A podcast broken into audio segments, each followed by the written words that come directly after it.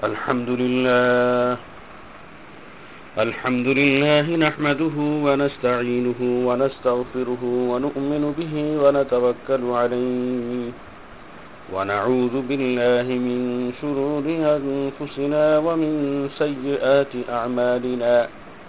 من يهده الله فلا مضل له ومن يضلل فلا هادي له. وأشهد أن لا إله إلا الله وحده لا شريك له وأشهد أن سيدنا ومولانا محمدا عبده ورسوله.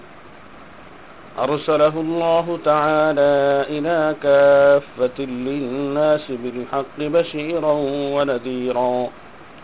وصلى الله تعالى عليه وعلى آله وصحابته الذين هم خلاصة العرب العرباء وخير الخلائق بعد الأنبياء. أما بعد فأعوذ بالله من الشيطان الرجيم. بسم الله الرحمن الرحيم.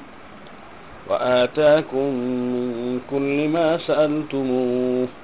وإن تعدوا نعمة الله لا تحصوها إن الإنسان لظلوم كفار وقال تعالى ومن آياته خلق السماوات والأرض واختلاف ألسنتكم وألوانكم إن في ذلك لآيات للعالمين وقال تعالى الرحمن علم القرآن خلق الإنسان علمه البيان وقال تعالى وما أرسلنا من قبلك من من قبلك وما أرسلنا من قبلك من رسول إلا نوحي إليه أنه لا إله إلا أنا فاعبدون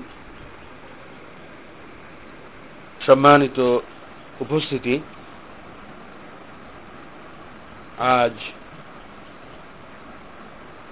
আমাদের সম্মুখে আগামী দুদিন পরে যে একটি উৎসব উপস্থিত হয়েছে, সেটি আমাদের মাতৃভাষাকে কেন্দ্র করে, কিন্তু অত্যন্ত পরিতাপের বিষয়, দুঃখের বিষয় যে সেই উৎসবকে আমরা এমনভাবে পালন করি, যা পালন করার মুহূর্তে আমাদের নিজেদের যে আসল সত্তা রয়েছে, ইমানই সত্তা রয়েছে, সেই ইমানই সত্তাকে ভুলে গিয়ে, মুসলমানিত্বকে ভুলে গিয়ে আমরা বাঙালিত্বের পরিচয় দিতে যে ইসলাম থেকে ক্ষণিকের জন্য মনে হয় দূরে সরে যাই। মনে হয় কি আসলেই দূরে সরে যাই, তাই আমাদের সমস্ত কিছুর আগে মুসলমানিত্বের পরিচয় দিতে হবে। এরপরে হলো অন্য পরিচয় এবং সেই পরিচয়গুলো পালন করার জন্য অবশ্যই অবশ্যই আমাদেরকে ইসলাম থেকে বের হয়ে নয়, ইসলামের গণ্ডির ভিতর থেকে, গণ্ডির ভিতরে থেকে সেগুলোকে আমাদের উদযাপন করতে হবে। তাই আজকে আমি যে বিষয়টি আপনাদের সম্মুখে আলোচনা করতে চাই, সেটা হলো ইসলামে মাতৃভাষার গুরুত্ব। আল্লাহ তাআলা মানুষকে কথার মাধ্যমে মনের ভাব প্রকাশের ক্ষমতা দিয়েছেন, যা অন্য কোনো প্রাণী বা জীবজন্তুকে দেননি। আর মানুষের শ্রেষ্ঠত্বের অন্যতম দিক হল বাকশক্তি সম্পন্ন হওয়া। মনের ভাব প্রকাশের প্রধান মাধ্যম হল ভাষা, একমাত্র ভাষার মাধ্যমে মানুষ তার মনের ভাব স্পষ্ট ও পরিপূর্ণভাবে অন্যের কাছে প্রকাশ করতে পারে। মানুষের জীবনের প্রায় প্রতিটি কাজের সঙ্গে ভাষা জড়িত। মাতৃভাষার প্রতি মানুষের ভালোবাসা সহজাত। মাতৃভাষার প্রতি রসুল্লাহ সাল আলিহি ওয়াসাল্লামের ভালোবাসা ছিল। তাই মাতৃভাষার প্রতি আমাদের ভালোবাসা ও আন্তরিকতা থাকা একান্ত প্রয়োজন। সব ভাষাই আল্লাহ তালার নিকট গ্রহণযোগ্য। যে ভাষাতেই আমরা আল্লাহকে ডাকি না কেন, আল্লাহ সেই ডাকে সাড়া দেন। মাতৃভূমি ও মাতৃভাষা উভয়টার জন্য মানুষের ভালোবাসা সহজাত ও স্বভাবজাত। তার জন্য মায়া, মমতা অন্তর থেকে উচ্চারিত কোনো কারণে মানুষ মাতৃভূমি ছেড়ে চলে যেতে বাধ্য হলেও ভাষার মায়ায় ভুলতে পারে না। ভাষার মায়াকে সে ভুলতে পারে না। স্বদেশের ভাষা, স্বদেশী মাটি, আলো বাতাস, আবহাওয়া, আকাশ, ঋতু বৈচিত্র্য, প্রাকৃতিক সৌন্দর্য সর্বদা মানুষকে আন্দোলিত করে। আর আল্লাহ তাআলার যত নিয়ামত আমরা ভোগ করছি তার ভিতরে ভাষাই হলো আল্লাহ তাআলার সেরা নিয়ামত ভাষা আল্লাহ রব্বুল আলমিনের সেরা নিয়ামত আর ছোট বড় সকল নিয়ামতই আল্লাহ প্রদত্ত আল্লাহ তাআলা বলেন وإن تعدوا نعمة الله لا تحصوها إن الإنسان لظلوم كفار সব ধরনের নিয়ামতই আল্লাহ প্রদত্ত অথবা তিনি মনের ভাব ও অভিপ্রায় ব্যক্ত করা এবং ভালো মন্দ কল্যাণ ও অকল্যাণের মধ্যে পার্থক্য নিপুণের জন্য ভাষা শিক্ষা দিয়েছেন। আল্লাহ তালা মানুষকে এমন অসংখ্য নিয়ামত দান করেছেন যা গুণে কখনো শেষ করা যাবে না। এ প্রসঙ্গে আল্লাহ তালা বলেন, যে সকল বস্তু তোমরা চেয়েছ, তার প্রত্যেকটি তিনি তোমাদের দিয়েছেন। ওয়া কুল্লিমা আসা আল তুমু যদি তোমরা আল্লাহর নিয়ামত গণনা করো, তবে গুণে শেষ করতে পারবে না। আর প্রতিটি নিয়ামতই স্বস্ব স্থানে অত্যন্ত গুরুত্বপূর্ণ। মানুষের বাকশক্তি ও ভাষা তার মধ্যে অন্যতম। এ প্রসঙ্গে আল্লাহ তালা বলেন আর রহমান আল্লামান কোরআন, খলাকাল ইনসান আল্লামাহুল বায়ান। পরম দয়ালু। তিনি কোরআন শিক্ষা দিয়েছেন তিনি মানুষকে সৃষ্টি করেছেন, তাকে বাকশক্তি শিক্ষা দিয়েছেন, অর্থাৎ ভাষা শিক্ষা দিয়েছেন। মানুষ তার মতামত, চিন্তা, চেতনা, আবেগ, অনুভূতি ইত্যাদি ভাষার সাহায্যে বলা বা লেখার মাধ্যমে প্রকাশ করে, আর এসবই আল্লামাহুল বায়ানের অন্তর্ভুক্ত। তাছাড়া বিভিন্ন জাতি বিভিন্ন ভাষায় কথা বলে থাকে, এটিও আল্লাহ তালার এ শিক্ষারই অন্তর্ভুক্ত। যেমন আদমকে সৃষ্টির পর আল্লাহ তালা বলেন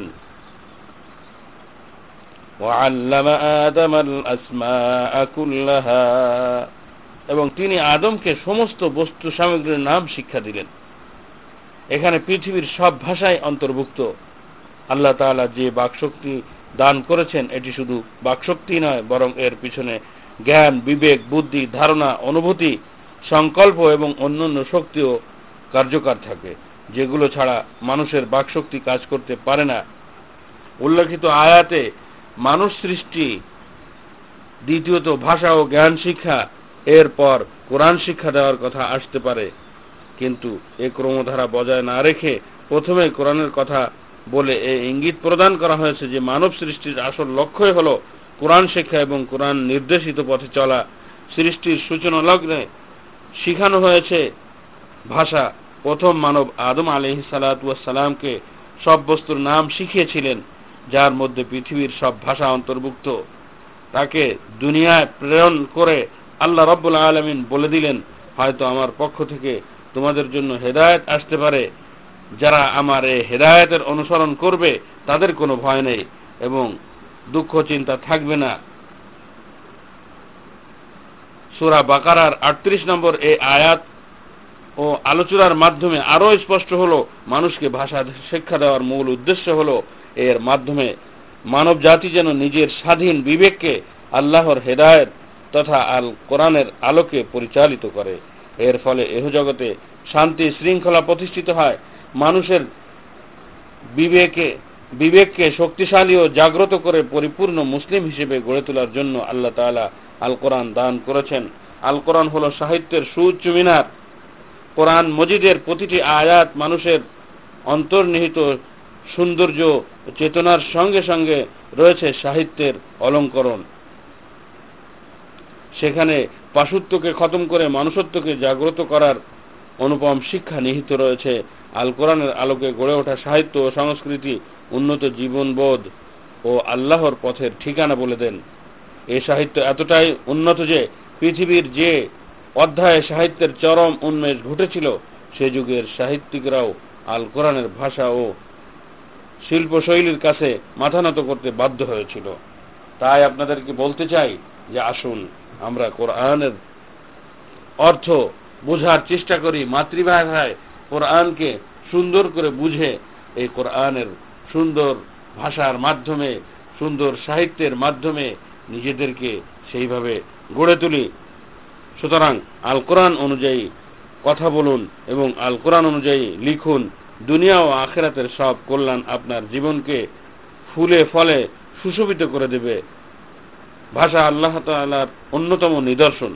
আল্লাহ তালা মানুষকে সৃষ্টি করেছেন এবং তাদের জীবন যাপনের জন্য সকল কিছুর ব্যবস্থা করে দিয়েছেন পাশাপাশি মানুষের মনের ভাব প্রকাশ করার জন্য বিভিন্ন ভাষা শিক্ষা দিয়েছেন আল্লাহ তাআলা বলেন তারা আরো এক তার আরো এক নিদর্শন নবমণ্ডল ও ভূমণ্ডলের সৃজন এবং তোমাদের ভাষা ও বর্ণের বৈচিত্র্য যেটা আমি প্রথমে আপনাদের সম্মুখে তেলাওয়াত করেছি ومن آياته خلق السماوات والأرض واختلاف ألسنتكم وألوانكم إن في ذلك لآيات للعالمين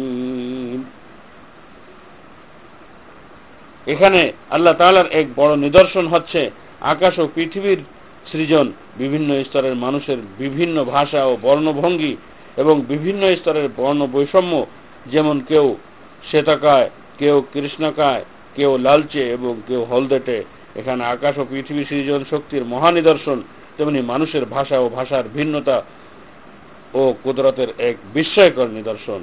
ভাষার বিভিন্নতার মধ্যে অভিধানের বিভিন্নতা অন্তর্ভুক্ত রয়েছে। আরবি, ফার্সি, হিন্দি, তুর্কি, ইংরেজি, বাংলা ইত্যাদি ভাষা আছে।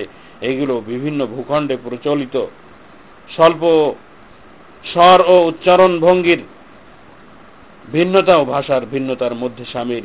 আল্লাহ তাআলা প্রত্যেক পুরুষ, নারী, বালক ও বৃদ্ধের কণ্ঠস্বরে এমন স্বতন্ত্র সৃষ্টি করেছেন যে একজনের কণ্ঠস্বর অন্যজনের কণ্ঠস্বরের সাথে পুরোপুরি মিলে না। কিছু না কিছু পার্থক্য অবশ্যই থাকে, অথচ কণ্ঠস্বরের যন্ত্রপাতি তথা জিহ্বা, ঠোঁট, তালু ও কণ্ঠনালী সবার মধ্যেই অভিন্ন ও একরূপ। আল্লাহ তাআলা নিজের, নিজেই এর বর্ণনায় বলেন, নিপুণতম সৃষ্টিকর্তা আল্লাহ তাআলা কতই না কল্যাণময় কোরআনের আয়াতে আকাশ, পৃথিবী, ভাষার ভিন্নতা, বর্ণের ভিন্নতা এবং বহুবিধ প্রসঙ্গে অনেক শক্তি ও প্রজ্ঞার নিদর্শন, বিদ্যমান। এগুলো এত সুস্পষ্ট যে অতিরিক্ত চিন্তা ভাবনার প্রয়োজন হয় না। প্রত্যেক চাক্ষুষ্মান ব্যক্তি তা দেখতে পারে। তাই আয়াতের শেষে বলা হয়েছে, নিশ্চয় এতে জ্ঞানীদের জন্য অনেক নিদর্শন রয়েছে। এমনিভাবে প্রত্যেক নবী ও রসুলগণকেও দাওয়াতের কাজ সুন্দরভাবে আঞ্জাম দেওয়ার জন্য স্বজাতির ভাষাভাষী করে প্রেরণ করেছেন। আল্লাহ তাআলা বলেন আমি সব পয়গম্বরকেই তাদের স্বজাতির ভাষাভাষী করেই প্রেরণ করেছি যাতে তাদেরকে পরিষ্কার বুঝাতে পারেন। তেমনি রসুল্লাহ সাল আলিহি ওসাল্লাম অনেক সাহাবিকে বিভিন্ন দেশে অঞ্চলের ভাষা শিক্ষা করতে উৎসাহিত করেছেন। এর ফলে কতিপয় সাহাবি অন্যান্য দেশের ভাষা শিখে সে দেশের লোকদের নিকট ইসলামের দাওয়াত পৌঁছিয়েছেন। সেহেতু অন্য ভাষা শিক্ষা করা কখনোই দোষণীয় নয়, যদিও তা ইংরেজি হোক না কেন, কেননা ইংরেজি ভাষা শিখে তাদের মধ্যে দাওয়াতি কাজ করার প্রয়োজনীয়তা রয়েছে। তাই মাতৃভাষার পাশাপাশি একাধিক ভাষার উপর পাণ্ডিত্য থাকা সময়ের দাবি। এই জন্য আমরা বলি না যে আপনি বাংলা শিখবেন না, আপনি ইংরেজি শিখবেন না, আপনি অন্য ভাষা শিখবেন না। আপনাকে প্রত্যেকটি ভাষা যে ভাষা আপনার কর্মের জন্য প্রয়োজন হবে, সে ভাষা অবশ্যই আপনাকে শিখতে হবে। কিন্তু কোনো অবস্থায় আপনি নিজের দিনকে, নিজের ইমানকে বিসর্জন দিতে পারবেন না। সর্বক্ষেত্রে নিজের মুসলমানিত্বকে অগ্রগামী করতে হবে, সকলের উপরে স্থান দিতে হবে। অন্যথায় এই ভাষাকে প্রাধান্য দিতে যে আমরা আজকে আমাদের ভিতরে যে বেহায়াপানা, বেরল্লাপানা, বিভিন্ন ধরনের অপসংস্কৃতি দেখতে পাচ্ছি, হিন্দুয়ানি কালচার দেখতে পাচ্ছি, সেগুলো থেকে আমাদেরকে মুক্ত হতে হবে। অন্যথায় আল্লাহ তালার দরবারে আমরা এর কোনো উত্তর দিতে পারব না। আল্লাহ তালার নিকট সর্বাধিক পছন্দনীয় ভাষা আরবি। আল্লাহ তালার নিকট সর্বাধিক পছন্দনীয় ভাষা হচ্ছে আরবি ভাষা। এজন্য আল্লাহ তাআলা পরকালীন জীবনের ভাষাকে আরবি হিসাবে নির্ধারণ করেছেন এবং আরবি ভাষায় পবিত্র কোরআন অবতীর্ণ করেছেন। আল্লাহ তাআলা বলেন, ইন্না আনজালনাহু কুরআনান আরাবিয়্যা। নিশ্চয় আমি একে আরবি ভাষায় অবতীর্ণ করেছি, এই কোরআনকে আরবি ভাষায় অবতীর্ণ করেছি, যাতে তোমরা তা বুঝতে পারো। লাল্লাকুম তা কিলুন বিশুদ্ধ ভাষায় কথা বলা, এটিও আমাদের জন্য অতীব জরুরি। বিশুদ্ধ ভাষায় কথা বলা আমাদের প্রিয় নবী মোহাম্মদ রসুল্লাহ সাল আলী ওয়াসাল্লামের অন্যতম বৈশিষ্ট্য। তিনি শিশুকাল থেকে মৃত্যু পর্যন্ত শুদ্ধ ভাষায় কথা বলেছেন। কিশোর বয়সে মোহাম্মদ সাল্লাহ আলী ওয়াসাল্লামের সুস্পষ্ট উচ্চারণ ও ভাষাগান লক্ষ্য করে অন্যরা জানতে চাইতেন, মোহাম্মদ সাল আলী ওয়াসাল্লাম কোন পরিবারের সন্তান আমাদের নবীর কথা বলার ধরন ছিল অনুপম। তিনি প্রতিটি শব্দ সুস্পষ্টভাবে উচ্চারণ করতেন। আয়সা রদি আল্লাহ আনহা বলেন রসুল্লাহ সাল আলী ওয়াসাল্লাম তোমাদের ন্যায় অবিরাম এবং তাড়াতাড়ি কথা বলতেন না, বরং ধীরে ধীরে সুস্পষ্টভাবে কথা বলতেন, যার ফলে একটি বিষয় অপর বিষয় থেকে পৃথক হয়ে যেত ও শ্রোতারা খুব ভালোভাবে তা উপলব্ধি করতে পারত। তাই আমাদের প্রত্যেকেরই মাতৃভাষা স্পষ্টভাবে ও শুদ্ধভাবে বলা উচিত। আল্লাহ তাআলা আমাদের সকলকে সুন্দরভাবে নিজের ভাষা শিক্ষা করে সেই ভাষার মাধ্যমে আল্লাহ প্রদত্ত কোরআন, আল্লাহর নাজেলকৃত এই কোরআনকে বুঝে মানুষকে সেটি সুন্দরভাবে উপস্থাপন করার তৌফিক দান করুন। এবং নিজেও তার উপরে আমল করার তৌফিক দান করুন।